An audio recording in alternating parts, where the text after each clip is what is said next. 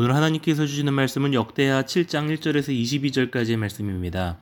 솔로몬이 성전 봉헌식의 기도를 마친 후에 하나님의 영광이 성전에 임합니다. 그 영광이 너무 가득해서 제사장들이 차마 들어가지 못할 정도이죠. 하나님의 임재를 바라보는 백성들의 행동을 한번 보시기 바랍니다. 그들은 돌을 깐 땅에 그대로 엎드리며 하나님을 경배합니다. 하나님의 임재 앞에서 우리가 할 수 있는 유일한 태도는 바로 예배임을 알 수 있습니다. 그래서 레위 사람들은 감사 찬송을 위해 제작한 악기로 예배하고 솔로몬은 수많은 번제물들을 제단 위에 바쳐서 예배합니다. 번제물이 너무 많았기 때문에 솔로몬이 지은 놋 제단이 능히 그 번제물과 소제물과 기름을 용납할 수 없었다라고 기록하고 있습니다. 용납할 수 없다라는 말의 히브리어 쿨이라는 단어에는 감당하다라는 의미가 포함되어 있습니다. 다시 말하면 재단이 번제물과 소제물과 기름을 감당할 수 없었다라는 것이죠. 왜냐하면 번제단의 사이즈보다 번제물의 사이즈가 더 컸기 때문입니다. 아, 그만큼 솔로몬은 하나님의 임재 앞에서 번제단도 감당 못할 만큼의 번제물을 준비했었던 것이죠. 이 말은 할 수 있는 그의 최선을 다했음을 보여주는 것입니다. 그렇다면 왜 솔로몬은 번제단이 감당 못할 재물을 준비했을까요? 그 이유는 그가 받은 하나님의 은혜가 감당 못할 은혜였기 때문입니다. 하나님은 이스라엘 백성을 이집트의 압제로부터 구원하여 주셨고 인도해 주셨습니다. 그리고 아버지 다윗의 용맹함을 통해 이스라엘을 통일시키며 주변 국가를 굴복시켰습니다. 또한 솔로몬의 시대에는 유례 없는 샬롬, 즉 태평성대의 시대가 시작이 되었죠. 이 모든 것은 솔로몬이 감당하지 못할 은혜요 하나님의 사랑이었습니다. 그 하나님의 은혜에 감당 못할 사이즈를 경험했기 때문에 그는 번제단이 감당 못할 번제물을 준비해서 하나님께 감사의 표현을 했던 것이죠. 2020년 한 해가 저물어 가고 있는 시점이 있습니다. 코로나로 인해 힘들고 어려운 시기를 지나오고 있지만 그럼에도 우리를 향하신 하나님의 사랑과 은혜는 지금도 우리가 감당할 수 없을 만큼 흘러넘치고 있는 줄로 믿습니다.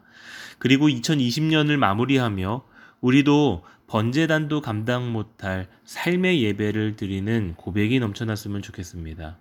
그러한 예배를 하나님이 기뻐하십니다. 그리고 하나님이 이런 말씀으로 우리에게 응답하십니다. 16절 말씀에 내가 이미 이 성전을 택하고 거룩하게 하여 내 이름을 여기에 영원히 있게 하였습니다. 내 눈과 내 마음이 항상 여기에 있으리라. 하나님의 눈과 마음이 이 예배의 자리에 있을 거라고 말씀하십니다. 그것도 항상 계신다라는 것입니다. 이것이 예배자의 특권이 아닌가 생각합니다. 그런데 우리가 누리는 이 영적인 특권이라는 동전의 앞면 뒤에는 책임과 의무라는 동전의 뒷면이 있습니다. 이 책임과 의무를 17절 말씀에서 이렇게 말씀하죠. 내가 만일 내 앞에서 행하기를 내 아버지 다윗이 향한 것과 같이 하여 내가 내게 명령하여 모든 것을 행하여 내 율례와 법규를 지키면 내가 내 나라 왕위를 견고하게 하되 전에 내가 내 아버지 다윗과 언약하기를 이스라엘을 다스릴 자가 내게서 끊어지지 아니하리라 한 대로 하리라. 우리의 책임과 의무는 단 한 가지입니다. 주님의 명령을 행하고 지키는 것입니다. 그러면 하나님은 그 나라의 왕위를 견고하게 지켜주실 것이라고 약속하십니다. 그런데 만약 그 명령에 불순종하면 하나님은 20절 말씀에서 주님의 눈과 마음이 있는 그 성전을 주저하지 않으시고 뿌리를 뽑듯이 버리시겠다라고 말씀하십니다. 하나님은 온라인으로 각 가정에서 드리는 우리의 예배를 기뻐 받으십니다. 그리고 예배하는 우리의 각 처소에 그분의 눈과 마음으로 항상 함께 하십니다.